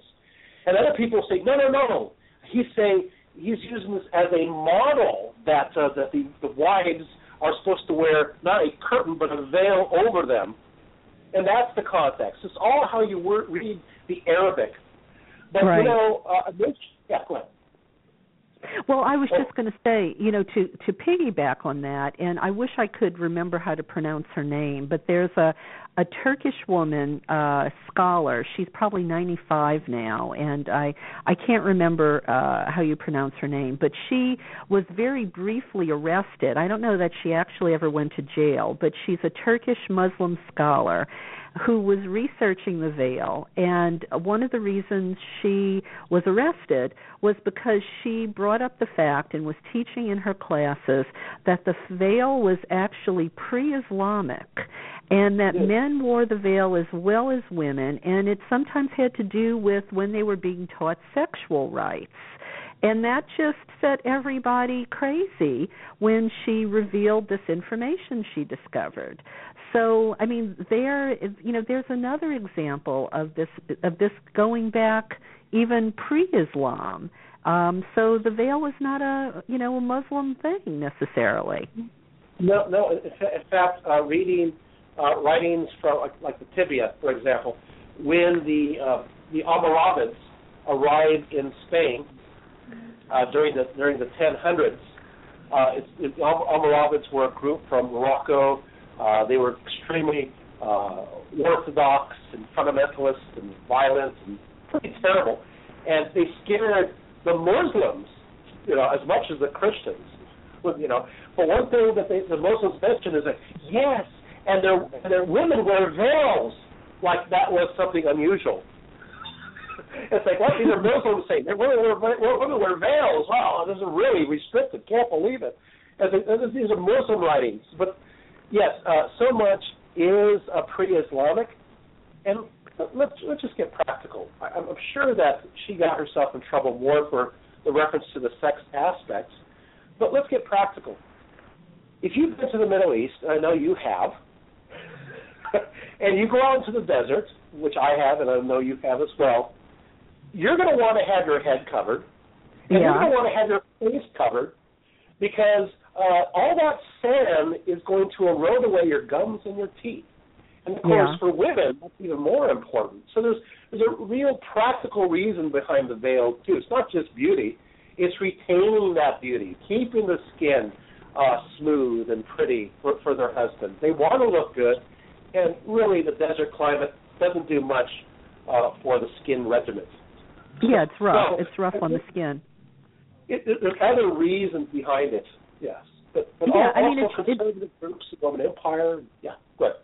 Well, I mean, it's just like the Bible will, you know, will say strange things about not eating shellfish or or pork because you know it was a practical way to make sure you didn't uh maybe eat food after it had gone bad or maybe you didn't cook the pork enough or something you know it, we sort of lost the context of things Right. It, it's, and the veil is very pragmatic for men as well as women in the desert context. Then it becomes a sense of orthodoxy when it moves beyond that, or Yeah. don't need that. There's yeah, I mean, you know, look at people riding in a caravan. You know, the men are as veiled as much as the women are. Yeah, well, that's what I'm saying. You know, Yeah. so I mean, and, and of course, it later on becomes interpreted as oppression. Well, what I want to mention is that it also had Greeks and Romans that had their heads covered, not necessarily you know something over their face, but they had their heads covered too, and that had to do with modesty. But that still is pre-Islamic. and Jewish women the same. And I mean, this is just a cultural thing that's connected to the Middle East, and um, and many other cultures as well. So we have to be very careful about saying, well, it's Islam. You do have interpretations. Uh, so funny. I had somebody in one of my classes come up to me and says, well, it's, it, it, it says that women are supposed to wear the veil in the Quran, and she pointed to me, and she was veiled herself. And that's fine. Obviously, I, I, I fully support it. If women want to wear the veil, I'm full support of that. And it, it's important to their beliefs. I'm in full support. I think that's great. Sure. I mean, we have we have Christian nuns. I mean, hello, you know, so that's that's that's great if you want to use that as an observance.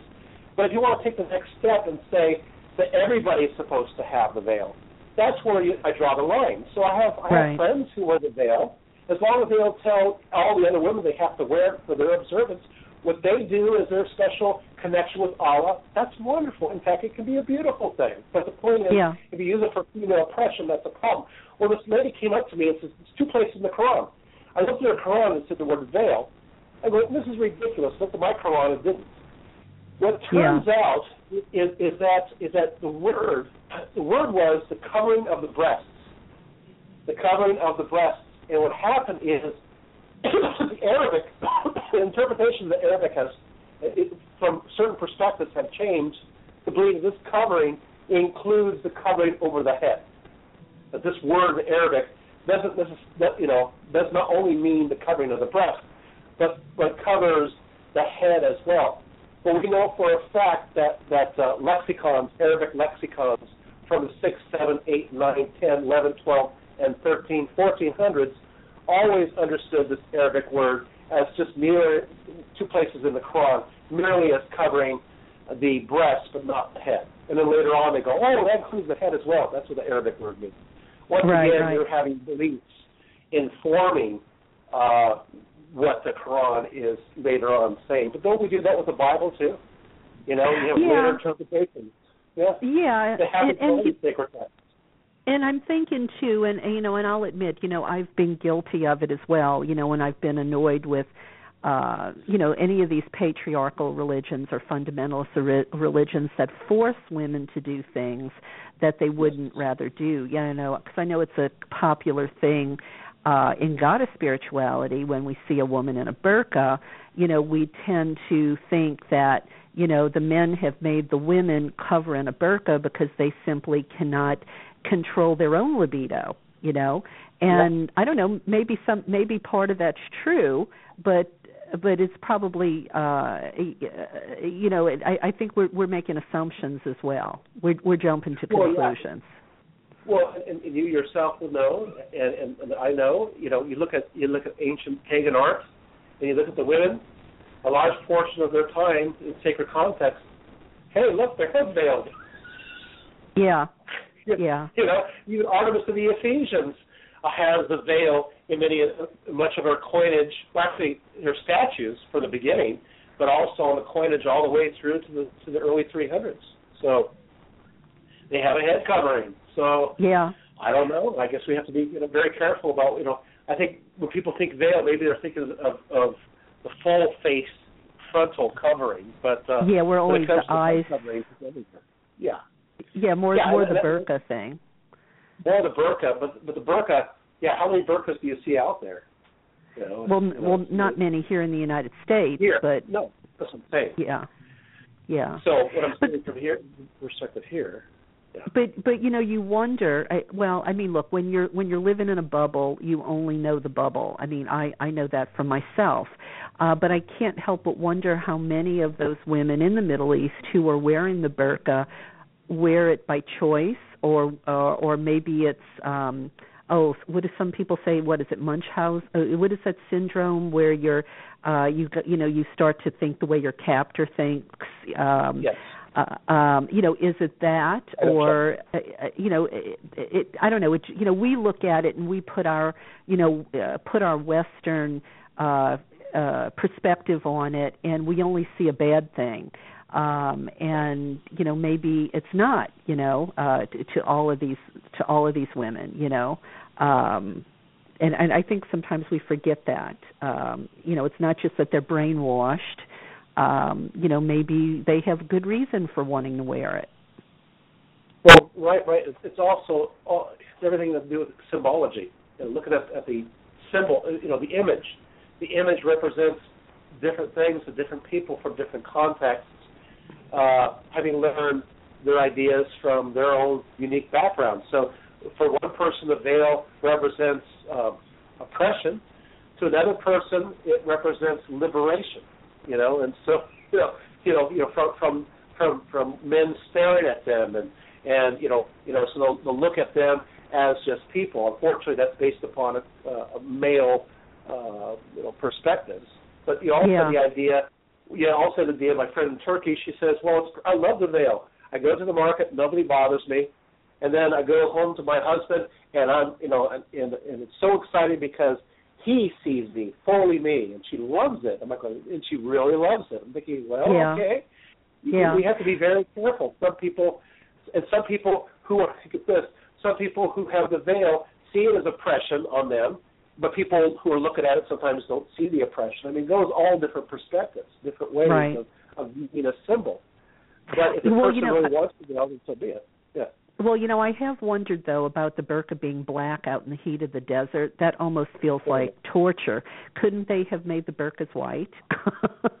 you know, um, I, I wonder if there's a reason for the burqas being black.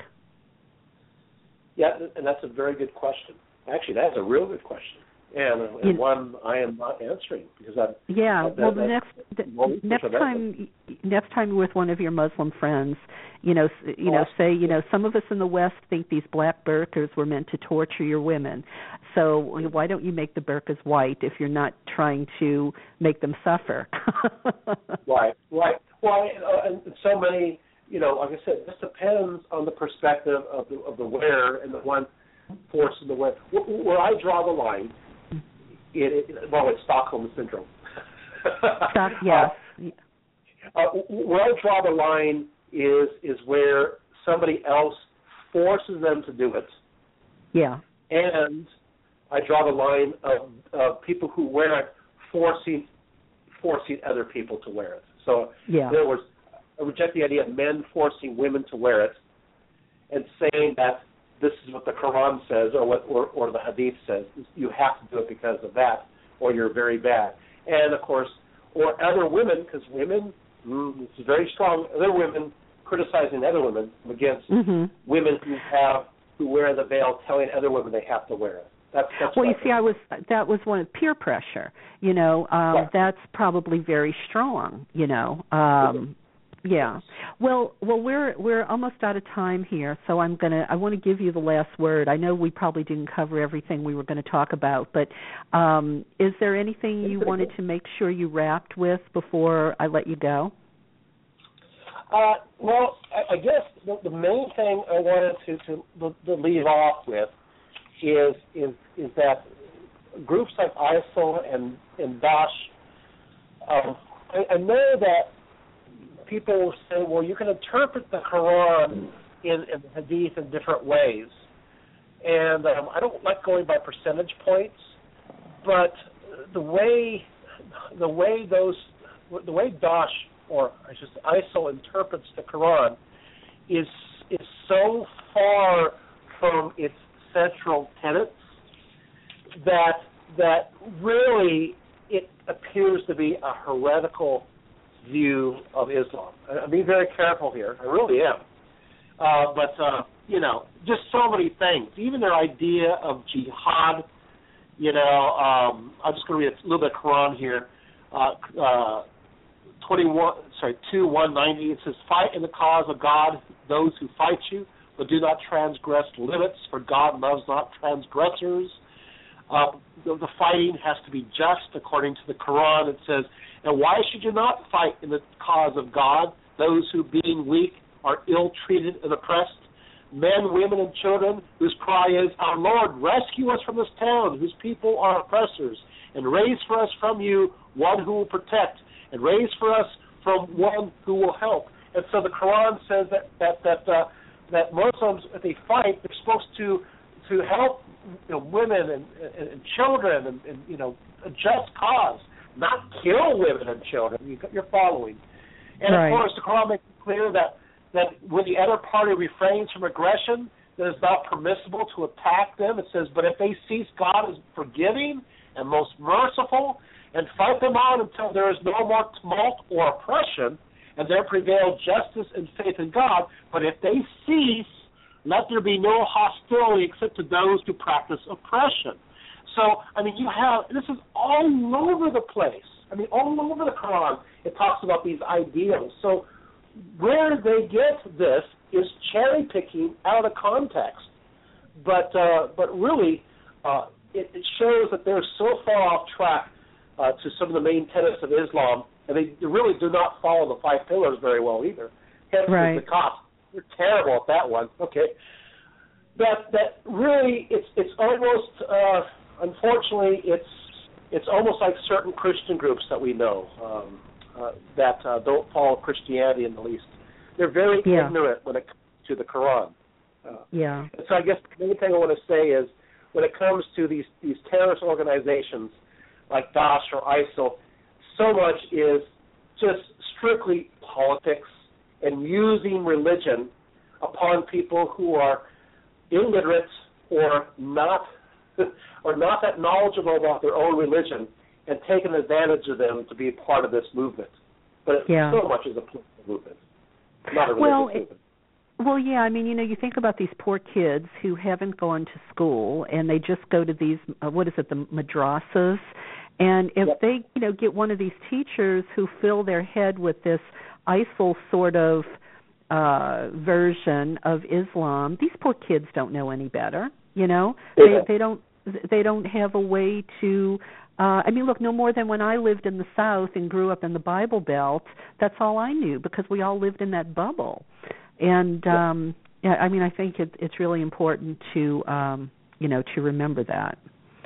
Absolutely. So uh, yeah, I mean it, it you know I always go back to education, education, education, you know, and uh here's I guess another good example of it.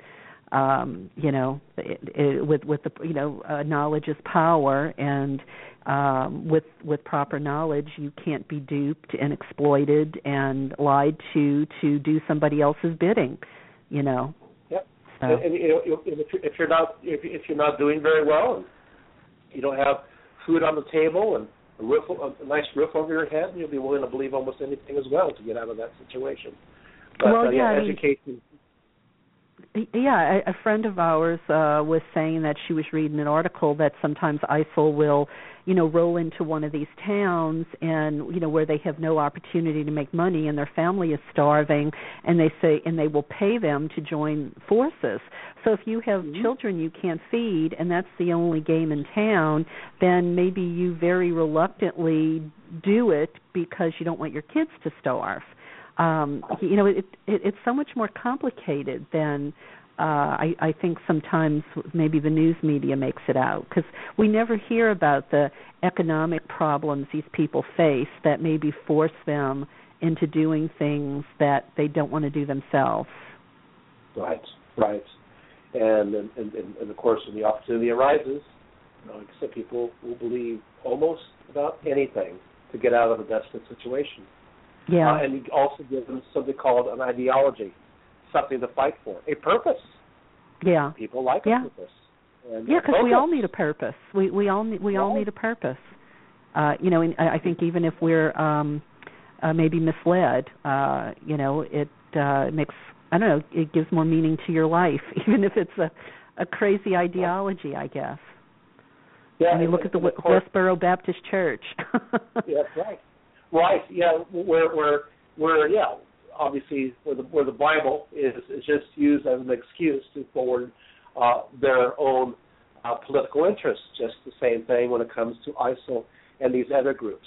Um, you know, we're going to have that, and unfortunately, uh, because of that perception, we have there's people on the other side reacting to that that are taking advantage of those who are less informed within within our circles, within within uh, the United States or other places where you know you know they want to see look all Muslims believe this way, and so look how they're acting. They you know the us and them, the black and white, uh, you know the good guys, the bad guys. Uh, people Yeah. love to have these dualities. They love to Yeah. have uh, you know, you know these very straight divisions. But in reality, when it comes to politics and religion and all these other areas, it's all uh, gray. Yeah, yeah, absolutely. really and, it is. and nobody's really got the and I I think what's really important is nobody's got the you know the real moral high ground you know e- everybody's got some uh skeletons in their closet so um Right. you know just be fair about it well james i want to thank you for um you know squeezing in so much information tonight and uh i look forward to uh our talk next week um i'm looking forward to that because i know sometimes goddess spirituality even in academia um you know uh it it it, it's scrutinized a lot. You know, so I, I'm calling next week's show Beyond Gimbutas. Um, you know, hard evidence for goddess worship in ancient times, and uh, we'll get into archaeology and um, uh, you know all of that stuff to prove that this isn't a feminist fantasy. Right. Right. It'll be interesting. We'll go into detail on that one. Okay. Well, listen, thank you so much, and um, I uh, in, until next week. And if you want to give the title of your book again, and uh, of course people can get it on Amazon, but um, go right ahead, please.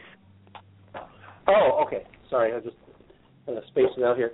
Um, the title of the book is Artemis of the Ephesians: Mystery, Magic, and Her Sacred Landscape, and that came out in 2014 in November.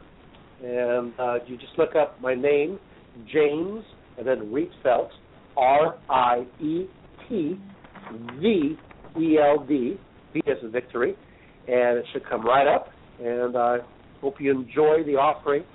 Uh, it was it was fun to write, even though it took ten years. Definitely a labor of love, but uh, uh, in it I articulate exactly how uh, many of the rituals connected to Artemis of the Ephesians were conducted uh, from direct inscriptional uh, sources, and I even have exactly where to find those inscriptions. And oftentimes, I leave it Greek in, in the original Greek uh, in the, the footnotes. But uh, it's still a fun read, and uh, it's great for reconstruction ideas as well. Absolutely. And uh, for those who want to catch your radio show, uh, it's Passionate Voices Radio. You can Google it. And James's sh- uh, show is called Myth and Legend, History and Religion. Uh, and you can find that. And if you're local, uh, James also gives very popular talks on religion and spirituality. Um, what several times a month, right? At Common Ground in um, fill, fill, fill it in. Yeah, at Common Ground in Santa Ana, and ipso facto in Fullerton, and so I do in I do two talks at Common Ground, two talks uh, at ipso facto in Fullerton, and they're open to the public and they are free. Of course, if you want to give a little donation, uh, I'll be happy about that. But uh, they are free, and um, um, I talk about all sorts of topics related to history, religion, and archaeology. And very popular. When we had you on the Joseph Campbell Roundtable, we had standing room only. So, uh, if you're if you're local, you definitely want to know about uh, James's talks and attend. And if you're not here in Southern California, you can find him on Passionate Voices Radio. So, James, thanks again, and uh, and I look forward to next Wednesday when we talk about Goddess. I did too.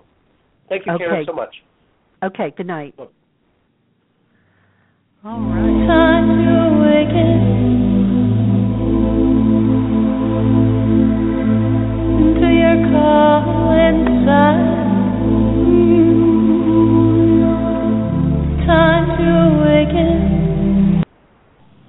Yes, indeed. It is time to awaken on so many different topics. And uh, I think James uh, helped us awaken a bit to uh, the fact and fiction of Islam. And um, if you're one of my listeners, uh, you uh, probably are into the sacred feminine and goddess. Um, you know, maybe you are, maybe you aren't. Uh, but either way, I want to tell you a, about a great magazine that has been around uh, for over 30 years called Sage Woman. Uh, Sage Woman celebrates the goddess in every woman and is doing has been doing so for uh, three decades. Uh, Sage Woman magazine brings the wisdom of women's spirituality to over 10,000 women uh, every 88 page issue. And if you'd like to uh, find out more about that, you can check Sage Woman out online at sagewoman.com, or you can get uh, a free sample issue uh, by mentioning you heard this ad on Voices of the Sacred Feminine. Just call their toll free number, 888 Sage Woman, which is 888 724 3966.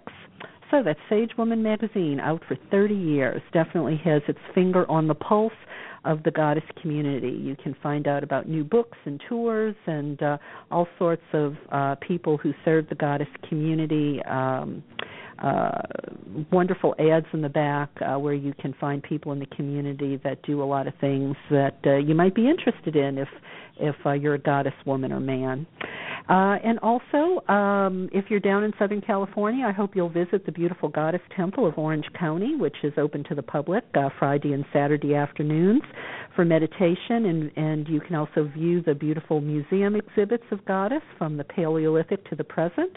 Uh, goddess spiritual celebration services are every Sunday, rain or shine, from 11 to 12:30, and fourth Sunday is uh, for all genders, while all other Sundays are for adult women. And every Friday from 5 to 7, you can enjoy the temple's Venus Hour, which is Orange County's best happy hour with libations, snacks, music, movies, and um, might want to think about going there to meet new people, like-minded people, and it's all free. Uh, you can find out more about the Goddess Temple at their website, which is goddesstempleoc.org. Goddesstempleoc.org. And um, one final thing, I want to make sure uh, if you haven't heard about it already, uh, you uh, you know I'd like you to tell you about it. Uh, for some time in the show, I've described the film Dancing with Gaia by Jo Carson. Uh, Jo's also written a book called Celebrate Wildness: Magic, Mirth, and Love on the Feraferia Path, which has just come out in a new expanded second edition. Uh, Feraferia calls itself a love culture for wild wilderness. Uh, it connects you to the fairy spirit of the land and stars around you and aims to create uh, paradisal sanctuaries all over the earth. Uh, rooted in ancient Crete, the Eleusinian mysteries, troubadour practices, and megalithic traditions, Feraferia celebrates the goddess as the Merry Maiden called Kore. With laughter and play, they say Kore carries keys to the future. Uh, Celebrate Wildness is a true hardcover art book printed on heavy paper with images of the goddess, uh, photos, symbols, and diagrams on almost every page, and it would make a fabulous gift or a coffee table book. Would start wonderful conversations, no doubt, in your living room. Uh, and it's available from the Feraferia website, which is spelled F E R A F E R I A. And I want to close uh, with Bernie Sanders' 12 best reasons for being a democratic socialist. These are the reasons to vote, vote for Bernie. Number one, uh, it brings about a major political and economic reforms. Number two would be an end to corporate welfare. Number three, a national public health care system would be developed. Number four, tuition free public colleges and universities. Number five, a government that creates jobs, not prisoners. Six, a living minimum wage and real family leave. Seven, stopping climate change uh, causing industries. Eight, the wealthy must pay their fair share of taxes. Nine, America's political system must be a democracy because right now we've got an oligarchy, people. Ten, democratic socialism is not a government takeover. That's really important because even I think Hillary's spokespeople out there are trying to label Bernie as a socialist when he's really a democratic socialist. And it really, uh, there's really a big difference between the two. Uh, also, equal treatment by government uh, so that we don't have racism. And 12, don't become cynical. Um, just get out there and work for change because change is afoot. Magic is afoot. And there are many people doing their magic to help Bernie Sanders. You know, I would love to see a woman in the White House, but not a corporatist. And uh, I really do believe that uh, you know, no, Bernie is not a woman, and Hillary Clinton is. But uh, I, I think we need what Bernie's offering. We don't need to continue the oligarchy, and we don't need the tinkering around the edges. Um, so anyway, we'll talk more about that in uh, shows to come. Want to thank you for being with us tonight, and uh, please tune in again next Wednesday. Uh, Dr. Rietveld um, uh, will be back on the show talking about uh, goddess spirituality, the things that even academia gets wrong, and um, please go back and see some of the shows that uh, have been in the archives in December. Uh, some great shows that you probably missed um, that are very relevant today, but um, you might not have found them in the archives. Uh, and don't forget my audio my audiobook series as well. So thank you listeners and good night. Happy New Year and start writing down those resolutions. Bye-bye.